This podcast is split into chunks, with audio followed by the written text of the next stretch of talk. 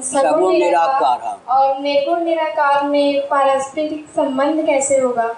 और इसकी उपासना कैसे करनी चाहिए? कहाँ से सब सीखा? जी हमारे भैया बताते हैं। हम्म? हमारे भैया बताते हैं। भैया कहाँ से सीखे ये सब? क्या आप आयु हमारे प्रवचन सुनते हो? ये तो हमारे शब्द हैं तो हम सब पकड़ लेते हैं। बैठो। बैठो। भूख, सगुण निराकार है या सगुण साकार? पहले ये बताओ। भूख लगती है? भूख को आँखों से देख सकते हो? भूख क्या है? सगुण निराकार या सगुण साकार? वो बोले, सगुण साकार या सगुण निराकार? पूछा तो तो शब्द का अर्थ जानती नहीं ना। सगुण निराकार। अब भोजन क्या है? चावल, दाल, रोटी, सब्ज़ी, परोठे, घेवर, दाल बाटी सगुण साकार।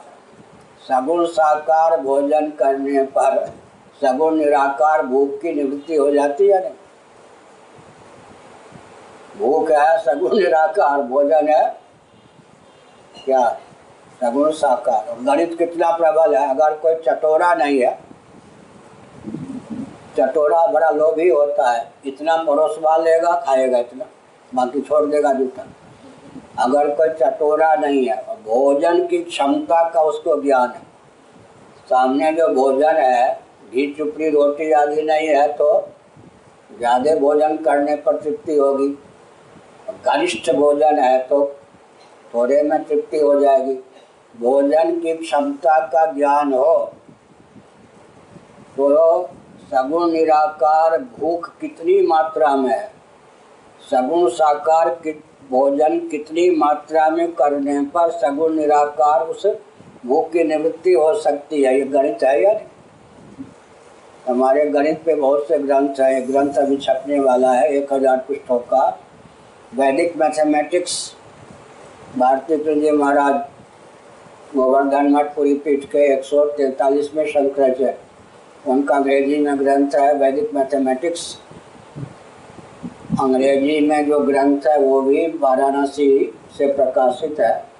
चौखम्बा से हिंदी अनुवाद भी प्रकाशित है। तो वैदिक मैथमेटिक्स के 25 कुल पेज की व्याख्या हमने एक हज़ार पृष्ठों में की है। पच्चीस पेज की व्याख्या। वो आप छपने के लिए हम एक महीने में देंगे। एक महाराष्ट्र के गणितज्ञ हमारे परिचित हैं, वैदिक मैथमेटिक्स पर 20 साल लगाया होगा उन्होंने, उनको हमने सम्मति देने के लिए ग्रंथ भेजा है, वो पूरा ग्रंथ पढ़ रहे हैं। उसमें हमने यह भी उदाहरण दिया है। तो भूख सगुण निराकार है, भोजन सगुण साकार है, ठीक? यह जो शरीर है, जो दृश्य हो जाता है, जो दिखाई पड़ रहा है ये सगुण साकार है या सगुण निराकार? शब्द तो रट लिया, अर्थ भी जाने। सगुण साकार और कर्मेंद्रिया सगुण निराकार, कल बताया ना इंद्रिय इंद्रिय का विषय। सगुण क्यों कह रहे गुण का कार्य है रजस्तम इंद्रिया सगुण निराकार, प्राण सगुण निराकार। ठीक है, मन बुद्धि, चित्त, अहंकार, सगुण, निराकार। ठीक? और शरीर, सगुण, साकार। सगुण, साकार शरीर जो है, सगुण, निराकार, सूक्ष्म शरीर, उसी को लिंग शरीर कहते हैं, उसी को आतिवाहिक शरीर कहते हैं। उसको व्यक्त करने में समर्थ है। लेकिन स्वप्न में जो शरीर मिलता है, वो सगुण, साकार।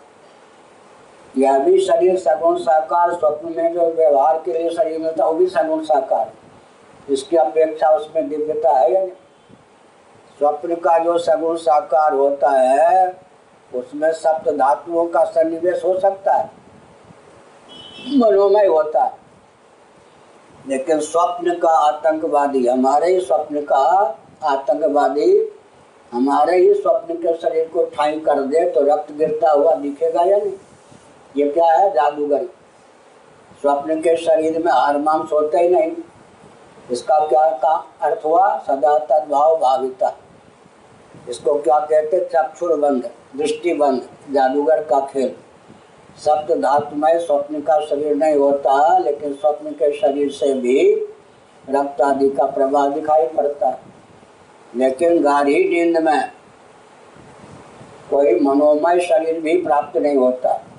तो जीव गाढ़ी नींद में हम आप क्या हो जाते हैं? सगुण निराकार। तो तीनों शरीर को काट दें। टोटली माइनस कर दें बुद्धि के द्वारा। तो क्या हो जाएँगे? क्या रह जाएँगे? निर्गुण निराकार। निर्गुण निराकार का अर्थ हमने किया है।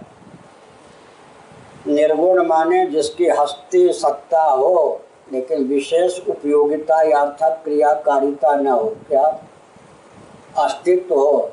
जल स्थल नभ में विद्युत है या नहीं? अगर विद्युत ना हो, जल स्थल में तो कोटि कोटि मानसिक, तांत्रिक, यांत्रिक विधा का आलंबन लेकर भी कोटि कोटि कल्पों में भी उसे व्यक्त करने में कोई समर्थ हो? सत्कारी बात। जिसकी सत्ता हो, विशेष उपयोगिता ना हो, उसको हमने कहा निर्गुण। जो नेत्रों का विषय ना हो, उसको कहा निराकार। आत्मा निर्गुण निराकार है। कारण शरीर सगुण निराकार है। सूक्ष्म शरीर सगुण निराकार है। और स्थूल शरीर सगुण साकार है। सगुण साकार की उपासना जब सुदृढ़ हो जाती है, तब भगवान के सगुण निराकार स्वरूप में मन लगाने का बल और वेग प्राप्त होता है। भई लोचन विलोक देशा तब सुनियाऊ। निर्गुण उपदेशा। अस तब रूप बखानो, जानो, पुन पुन सगुण ब्रह्मरति मानो, ऐसा। सगुण साकार की उपासना के बिना आज समाजियों का मन बड़ा भटकता है। क्यों भटकता है? सगुण निराकार परमात्मा को मानते हैं। न उनका परमात्मा निर्गुण है, न साकार है, बीच में टंगा हुआ है। और क्षमता सगुण निराकार के ध्यान की होती नहीं, बिना सगुण साकार किया तो पूर्व जन्म कोई सगुण साकार की उपासना डट के कर चुका हो। अब जिसकी उपासना सगुण साकार की है नहीं, देखो कास्ट में जो आ गया है, उसका ध्यान करने के लिए कोई कहे। उस व्यक्ति को जिसने व्यक्त अग्नि का दर्शन ही न किया, सगुण साकार अग्नि का जिसने दर्शन न किया हो उससे कहे कि मेरी बात पर विश्वास करो मैच बॉक्स में कास्ट में, पत्थर में या पानी में आग है।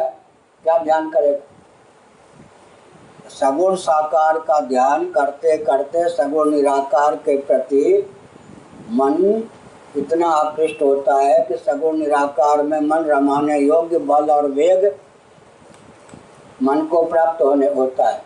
सगुण निराकार का ध्यान करते करते फिर निर्गुण निराकार के ध्यान की क्षमता प्राप्त होती है। निर्गुण निराकार का ध्यान परिपुष्ट होता है तब निर्विकल्प समाधि होती है।